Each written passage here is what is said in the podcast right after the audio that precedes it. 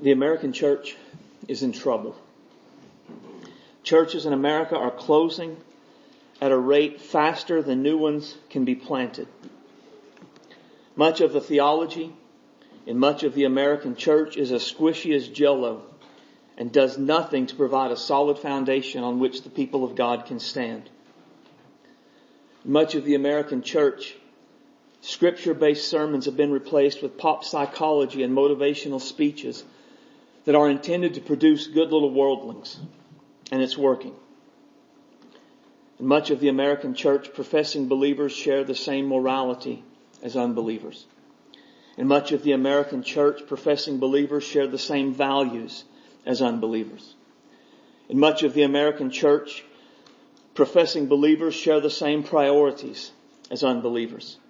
Much of the American church, professing believers share the same attitudes as unbelievers. Much of the American church, professing believers share the same actions as unbelievers.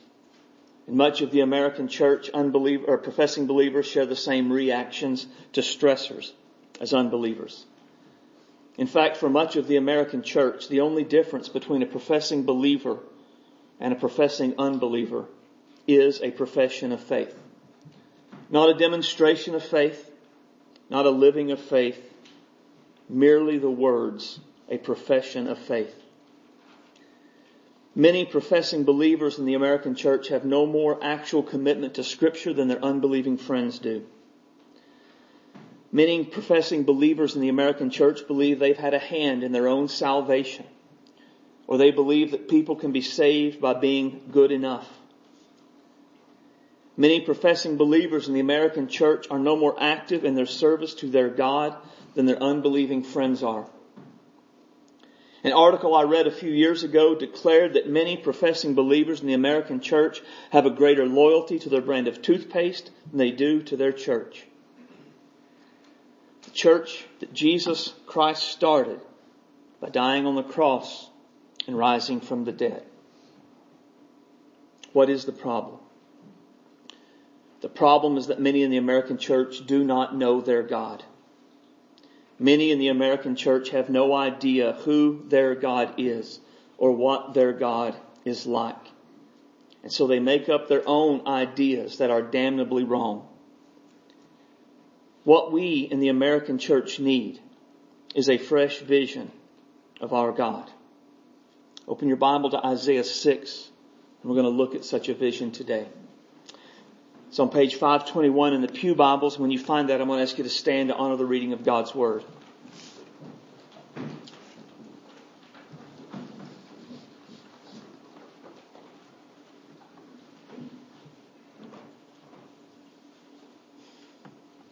Isaiah writes, in the year that King Uzziah died, I saw the Lord sitting on a throne high and lifted up, and the train of his robe filled the temple.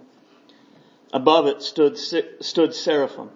Each one had six wings. With two he covered his face, with two he covered his feet, and with two he flew.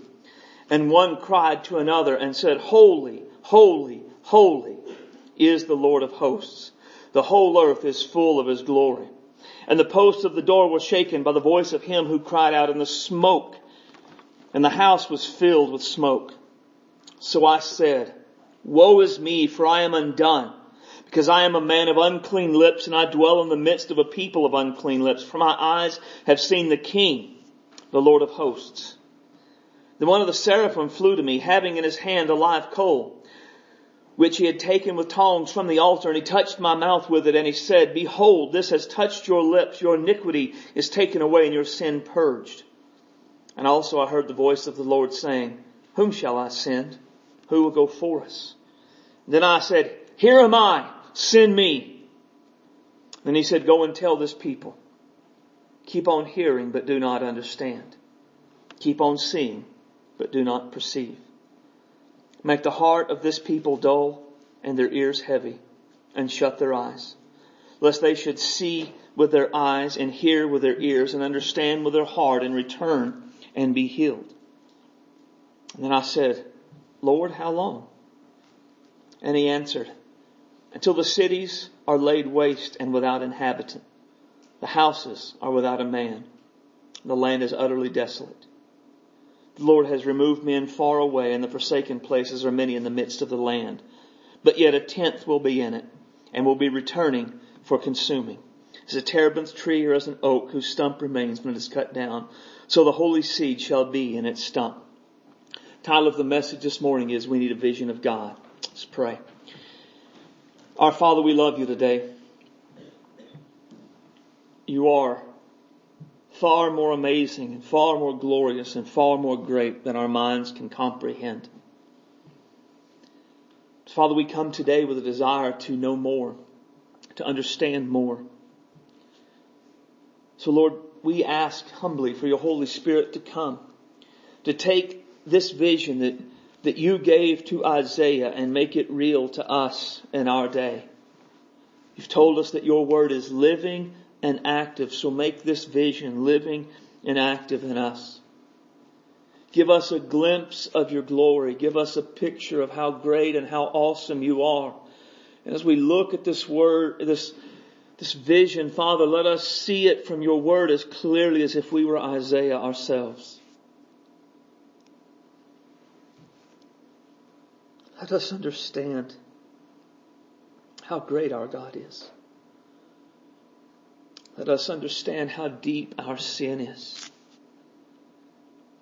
Let us understand how worthy you are of all of our devotion and of all of our lives.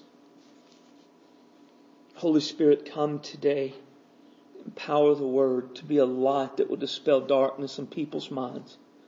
That they would see the glory of our God in the face of Jesus Christ and they would turn to Him and be saved. Fill me, Holy Spirit, and give me clarity of thought and clarity of speech. And let me say all the things that I need to say and none of the things that I don't need to say. Guide me that my attitude would be right and I would be for God's glory in all that I say and all that I do this morning. Have your way, Father, in our hearts and in our lives, and let us leave here with the attitude of, of Isaiah, ready and willing to go and do whatever it is you'd have us to do. We do it for your glory, for you're worthy of that, Lord. We ask these things in Christ's name. Amen. You may be seated. Isaiah 6, it details Isaiah's call to be a prophet. God called Isaiah to serve him in a time of transition and decline for the nation of Israel. The time of Uzziah's reign was one of prosperity, peace, and relative faithfulness to God, but this was all about to change. The people had already begun a descent into depravity that would only worsen as time went on. The people had already started giving themselves over to greed, to indulgence, to drunkenness, idolatry, sexual immorality. They had begun to mock what was righteous. They begun to persecute those who through faith in God tried to live righteously.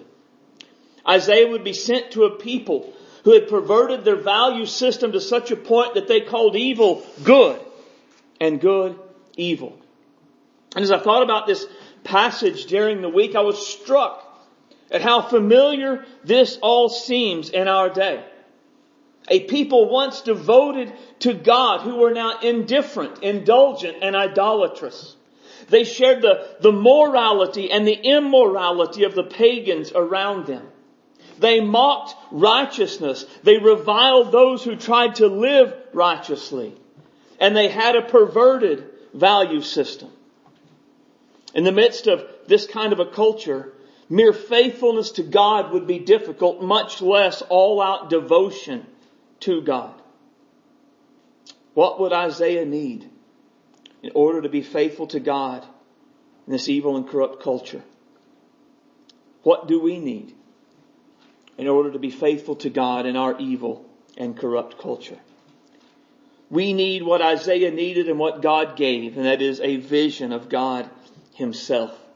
So the key truth today is that we need a vision of God to live faithfully for God. We need a vision for God to live faithfully for God.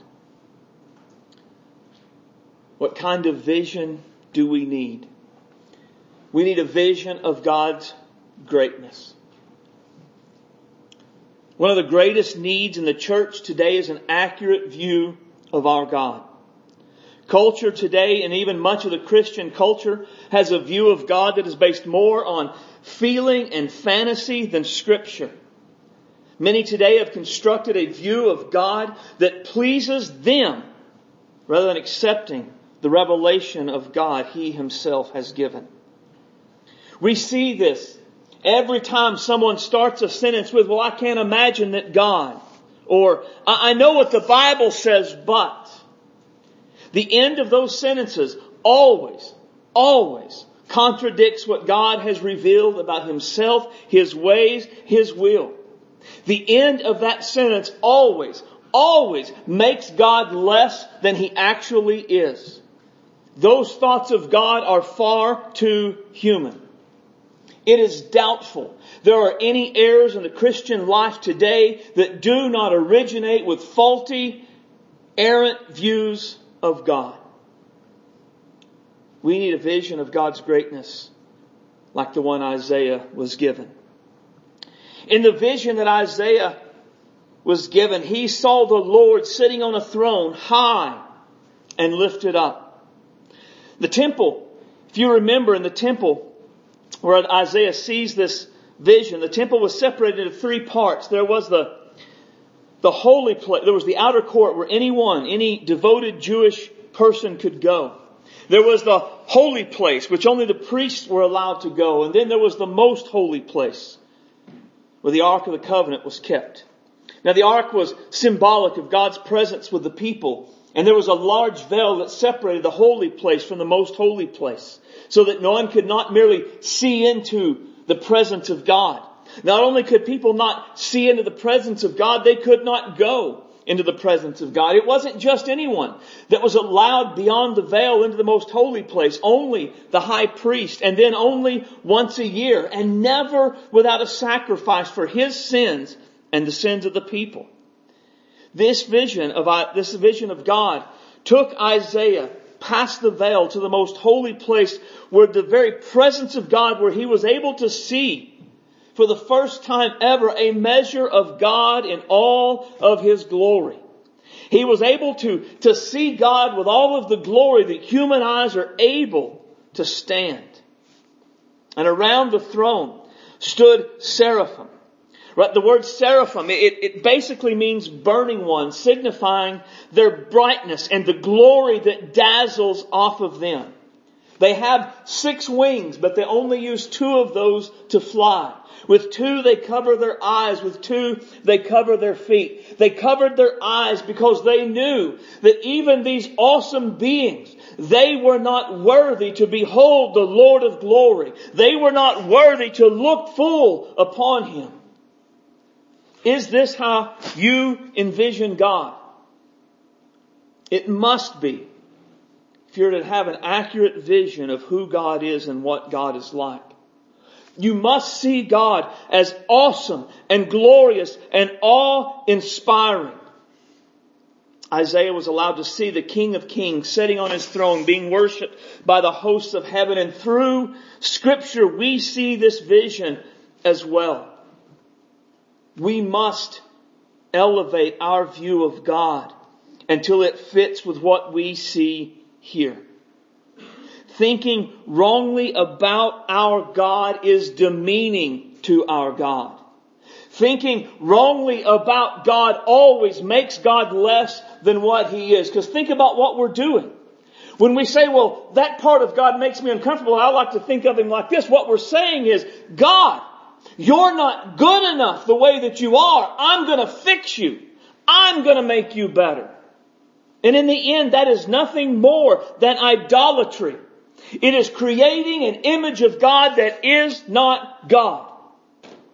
And in that we do not worship a God. We do not worship our God. We worship a God of our own making. As the seraphim flew around, they cried out, Holy, holy, holy is the Lord of hosts. The whole earth is filled with His glory. Now the repetition in the Jewish language was a, was commonly used to show a deepening of intensity. Think about when Absalom died in 2, King, 2 Samuel 18. David finds out and he says, Oh, Absalom, my son, my son, Absalom, my son, he, he repeats this, showing the depth of his sorrow at the death of his son. Pay careful attention to what attribute of God is being emphasized in this vision. The angels are not crying out, love, love, love is the Lord Almighty. The angels are not crying out, grace, grace, grace is the Lord Almighty. The angels are not crying out, mercy, mercy, mercy is the Lord Almighty. No, they are crying out, holy, holy, holy is the Lord Almighty. The holy nature of God is possibly the single most distinguishing attribute of God, while at the same time being the least thought of and the least popular. We love to think about the grace, the mercy, the love, the power of God. Those are comforting. Those are encouraging. But we don't like thinking on His holiness. We put it way down the list because the holiness of God makes us uncomfortable. If we are ever going to have an accurate view of God, we have to view all that He is and all that He does through the lens of His holiness. Is God love? Absolutely. First John tells us that. But it is a holy love. Love in our culture means that we accept everything. If I love you, I must accept everything you say, everything you do, everything you believe, and every action you take as okay. That is not the love of God. God's love is holy. And the things that are wrong are wrong, even when those he loves does them. Is God the author of grace? Absolutely. But it is a holy grace. The grace that our culture wants is a, a, sloppy grace. It's an easy grace. It's a grace that says it doesn't matter how I live or what I do. Grace covers it all. But that is not the grace we find in scripture. The grace we find in scripture changes us from the inside out, turns us into a people wholly devoted to our God. It, it does not accept our sin. It conquers it. It overcomes it and it changes us. Is God merciful? Yes. But it is a holy mercy. God's mercy does not excuse sin. Not in me, not in you, not in anyone, not ever. God's mercy covers sin through the blood of Jesus Christ. But it does not excuse it. Not now and not ever. God's holiness separates him from everything and everyone else in all of creation. Scripture repeatedly talks about this. Who is like you, O God, among the gods? Who is like you, glorious in holiness, fearful in praises, doing wonders? This is a part of the, the hymn the Israelites sing after God has destroyed Egypt in the Red Sea. And as they sing out, we have just left Egypt with its multitude of gods. None of them are like you. For you are glorious in holiness. It was his holiness in part that made him different from all of the false gods of Egypt. In Isaiah it says, whom then will you liken me or to whom shall I be equal says the Holy One. There are, God's implication is there are none like him because he is holy. Any vision we may have of who God is, what he does that does not make his holiness the central attribute by which all others are viewed makes God less than he is and it is unworthy of him. If we want a vision of God so that we can faithfully live for God, then we must view God as high, lifted up, and awesome in holiness. We also we need a vision of God's greatness, but we also need a vision of God's salvation. Look at verse 5. So I said, woe is me, for I am undone, because I am a man of unclean lips, and I dwell in the midst of a people of unclean lips, for my eyes have seen the King, the Lord of hosts. Seeing God high and lifted up, seeing a measure of the glory and the holiness of God causes Isaiah to cry out in alarm. He cries out because he recognizes the evil and the severity of his sin. The cry of woe, it is a cry of alarm. He suddenly had a sense that something terrible was about to happen to him because he was a sinner in the presence of a holy God. His fears that God would strike him dead because of his sin. And as he recognized the severity of his sins. He understood his guilt and he feared the impending judgment for he knew a holy God cannot excuse sin. Isaiah realized that if God dealt with him in strict justice instead of mercy, he was doomed. He would die in that moment. Isaiah's statement is a confession. I am a man of unclean lips. He was guilty of sin. It's also a recognition that his guilt and his sin deserved the judgment of God. Standing in the presence of a holy God, Isaiah did not say everyone has to have at least one bad habit. Standing in the presence of a holy God, Isaiah did not say, well at least I'm not killing people or committing adultery. Standing in the midst of a holy God, Isaiah did not say, these are just small sins. I've never really done anything all that bad. His perspective on sin had been changed and he could not do anything to justify his sin. He simply fell on his face before a holy God, overwhelmed at the weight of God's holiness and the weight of his sin and his guilt. He had seen God. My eyes have seen the King, the Lord of hosts. Whatever view of sin he had before would be forever changed after that. If he had a lax view of sin before this moment, it would never be that way again. His sin made him unclean. His sin made him worthy of judgment. His sin brought him low. We almost never see this kind of response to sin in our day. We don't have this view of sin because we don't have an accurate view of God. The more that we make our God like us, the less severe our sin will be and the less it will bother us. Listen, that's just a fact. If you don't think your sin is serious, you think your sin is minor, no big deal, it's just because you think unworthy thoughts about God. It's because you've created a God in your own mind that's okay with your sin. You've made him a lot more like you than he really is. God is not in the heavens looking down upon your sin or mine saying, well, they're not as bad as others. He is up there fearful in holiness. And if we were to see him, we too would fall down like Isaiah and say, woe is me. I am undone. The more our view of God is of Him being awesome in glory, beautiful in holiness, the more severe our view of sin will be. And the more it will bother us.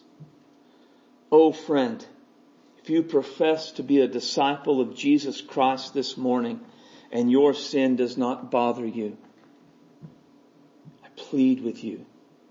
Examine your view of the God of the Bible. For if your view of your sin does not change because of what you've seen of God, then your view of God is far too human. It is not the God of the Bible you're seeing. It is a God of your own imagination who cannot save and will leave you damned in eternity. The picture in Isaiah 5 is of Isaiah falling prostrate before the Lord under the weight God's holiness, the weight of his sin, the weight of his guilt. Try to imagine for a second the, the level of anguish that Isaiah must have felt in his soul after seeing his sin in light of God's holiness. This is how we should all feel about our sin. But God is great, awesome, and merciful. So he does something amazing. Verse 6 it says, Then one of the seraphim flew to me, having in his hand a live coal with which he had taken with tongs from the altar, and he touched my mouth with it, and he said, Behold, this has touched your lips, your iniquity is taken away, and your sin is purged. Rather than leaving Isaiah or us under the crushing weight of our sin and guilt, God provides cleansing. One of the angelic beings takes a coal from the altar, touches Isaiah's lips and tells him that his iniquity is taken away. This altar was the altar for burnt offerings that was to always be burning. It's where sacrifices were made to God. This would have been a reminder to Isaiah that something died to make his forgiveness possible. That there was something that had died in his place, that what he deserved was death, but God reckoned the death of another in his place. And what Isaiah realized at that moment was there was no way he could make up for his own sin. He was desperately in need of God to show him grace and mercy. From this moment on, there's no talk about how good Isaiah is. There's no talk about how much better he is than his neighbor. There's no talk about the, the stuff that he had done, the good deeds that he had done, how he had cared for others. There's no talk of anything that Isaiah had done to merit this. There is just a recognition.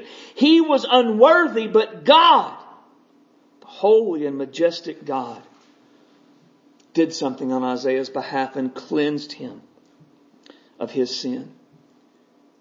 Isaiah was made to realize he was wholly dependent on God for His cleansing, His forgiveness, His redemption. We are just as wholly dependent upon God to cleanse us as Isaiah was for God to cleanse him.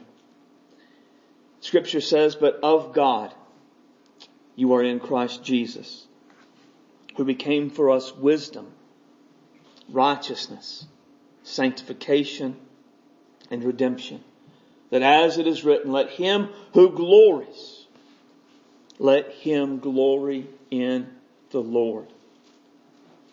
Notice the exact wording. It is because of God we are in Christ Jesus. It is Christ who became for us righteousness, sanctification, and redemption so that the only glory there is for your salvation and mine goes to God. It was God who came up with the plan of salvation that we call the gospel. It was God who gave His only begotten Son to come to earth to die in our place.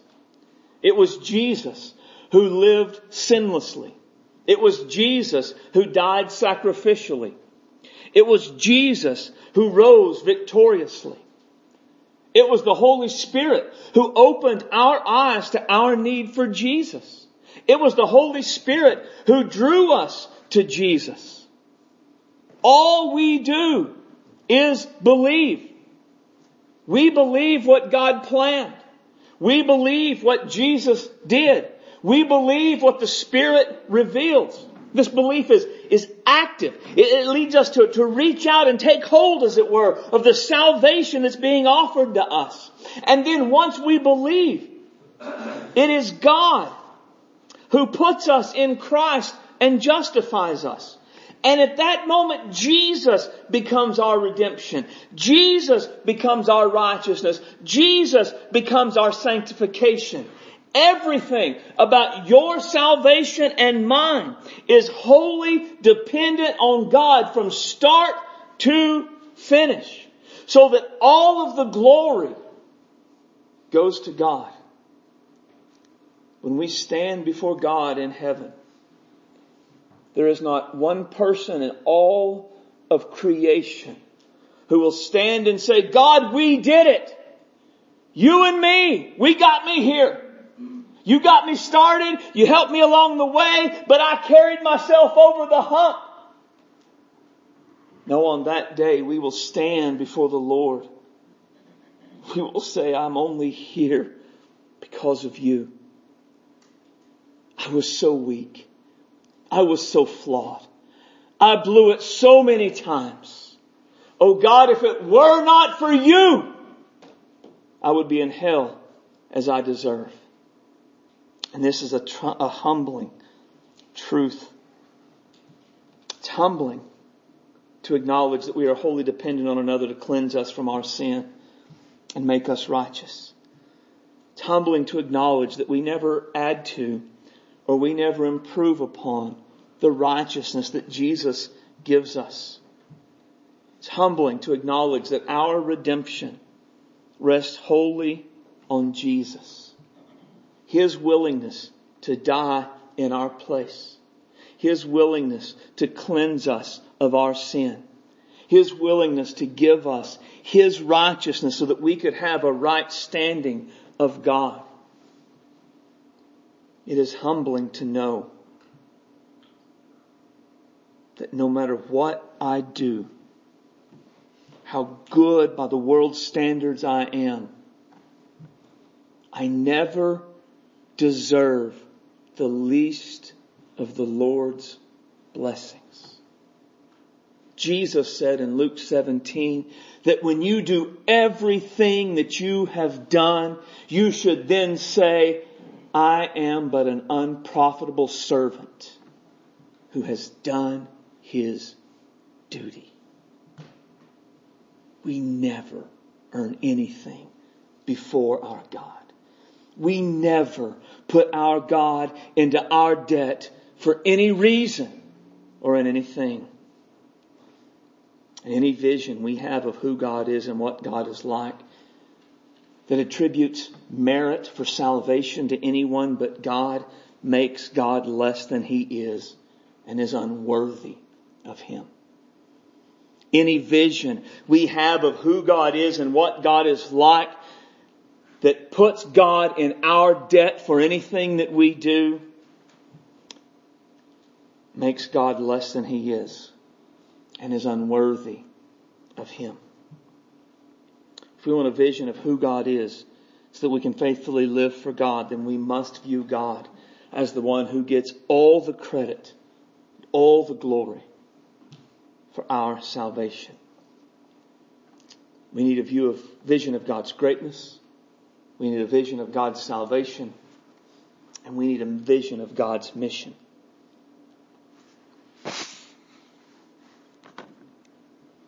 After being cleansed, Isaiah hears the voice of the Lord saying, Whom shall I send? Who will go? I love this part.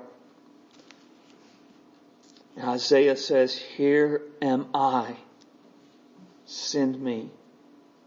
What's the mission? We don't know. God hasn't told him. How long? Will it be easy? Will it be hard? Will it hurt? Will he be glorified? Will he be honored? Will he be rejected? We don't know. None of that is told at this point. God just says, who's going to go for me and do something I want them to do? And Isaiah, having seen the greatness, the majesty, the glory of God, having understood the depths of his own depravity and having been cleansed by God, says without hesitation, me, pick me, I want to go. I'll do whatever you want me to do, God. And I wonder, I wonder if we were to hear God this morning cry out, Whom's who will I send? Who's going to go for me? How, how would we respond? Would we respond with looking around, shuffling our feet, seeing if someone else responded? If no one else did, just kind of going, I, I guess I'll go. Or would we respond like Isaiah did? Here I am, send me. Sadly, many professing believers see serving God as a hardship to be endured. Just one more thing to add to our already busy and complicated lives. And yet this isn't the way it's supposed to be. The psalmist said we're to serve the Lord with gladness, to come before his presence with singing.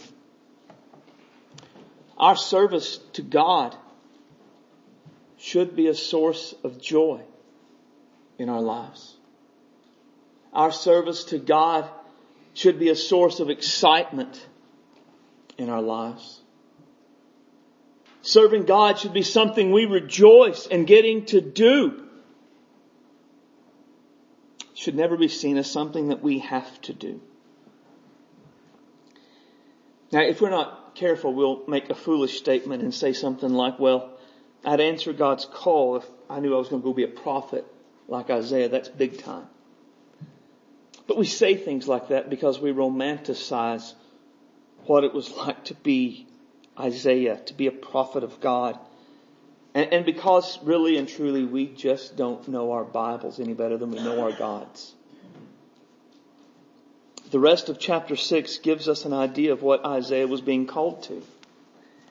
Verse 9, God says, Go and tell this people, keep on hearing, but do not understand. Keep on seeing, but do not perceive. Make the heart of this people dull, their ears heavy, shut their eyes, lest they see with their eyes, hear with their ears, understand with their hearts, turn to me and be healed. Essentially what God is saying is it's going to be hard. It's going to be unpopular.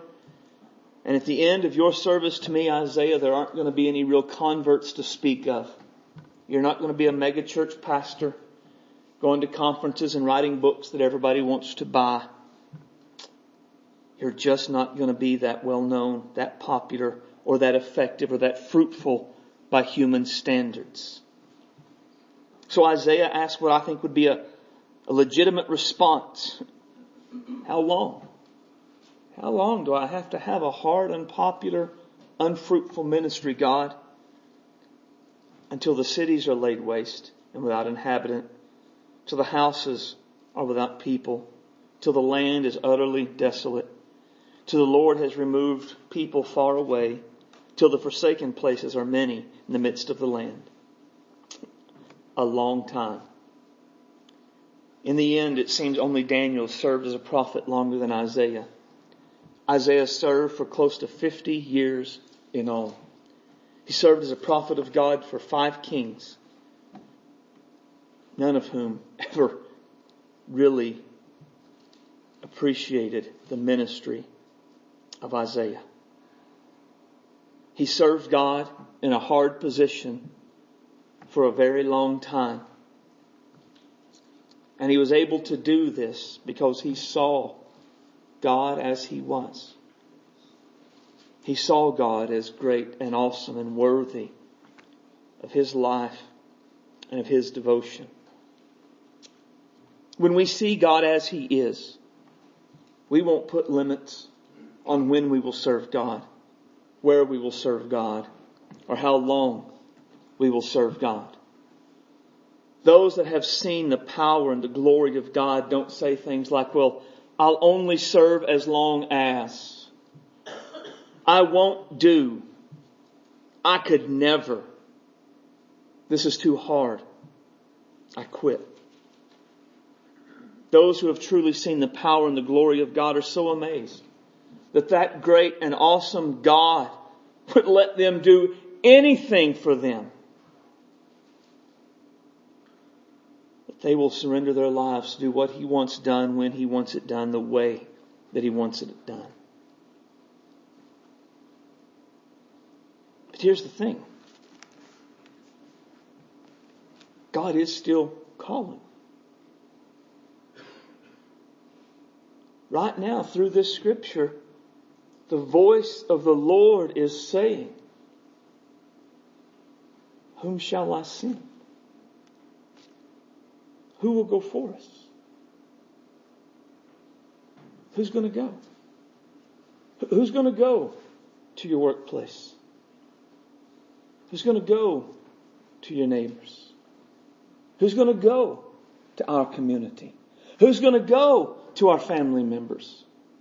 God is at this moment crying out, whom shall I send? Who will go for me?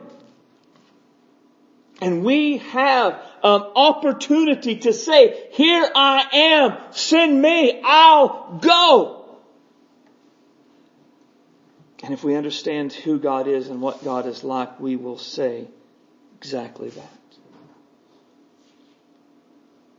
Any view we have of God that sees the mission of God as optional or of secondary importance or as something we have to do makes God less than He is and it is unworthy of Him.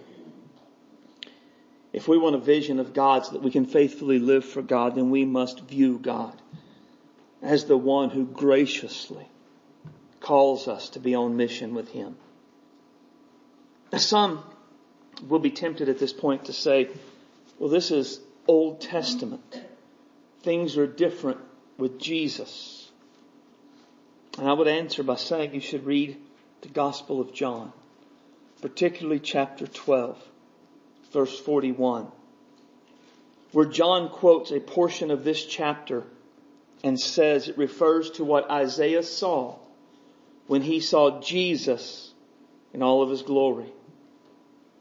So when we look at this passage and we see the Lord high and lifted up, the seraphim crying out, holy, holy, holy is the Lord of hosts. The whole earth is full of His glory. When we see Jesus, we see that picture and Isaiah says, woe is me for I'm undone. Isaiah is seeing Jesus. Jesus, when we see Jesus in eternity, He won't look like that. He won't look like that. He will look like this. In the book of Revelation, the apostle John is given a, a picture of Jesus and all of his glory. Remember, John was the beloved disciple. And what did John do when he saw the glorified Christ? Did he say, hey bud, what's up? with Mr. JC. No! He bowed before him. He fell on the ground as though he were dead. This is Jesus. And any view you have of Jesus that is JC in the house, your pal upstairs, and not the great and the glorious God of heaven is unworthy of him. And you should repent of that and believe in the great and the awesome God of the Bible and be saved. How different, how different would our lives be if we saw Jesus as he was instead of as culture has conditioned us to see him instead of our sinful hearts want to make him. Instead of how heretical books portray him. Dear friends, there is one revelation of Jesus Christ, and it is this book. And any view of Jesus that is inconsistent with this is unworthy of him. It is a Jesus that is far too human. It is what Paul would call another Jesus who cannot save you. This is how we must see Jesus. Everything in Isaiah's life changed when he saw the glorified Lord. We want to live for Jesus the way that He deserves, the way that recognizes His sacrifice on our behalf, we have to see Him as the risen, high and lifted up and glorified Lord of glory. We must cry out for the Holy Spirit to open our eyes to purge from our hearts thoughts that are unworthy of our Lord and make us see Him as He is so that our lives will be lived for Him in a way that honors Him. If your desire today is to see Jesus as He is, then we're going to take time and you take this time and you pray God to change your heart, to change your vision, for the Spirit to open your eyes to the greatness of the Savior who died.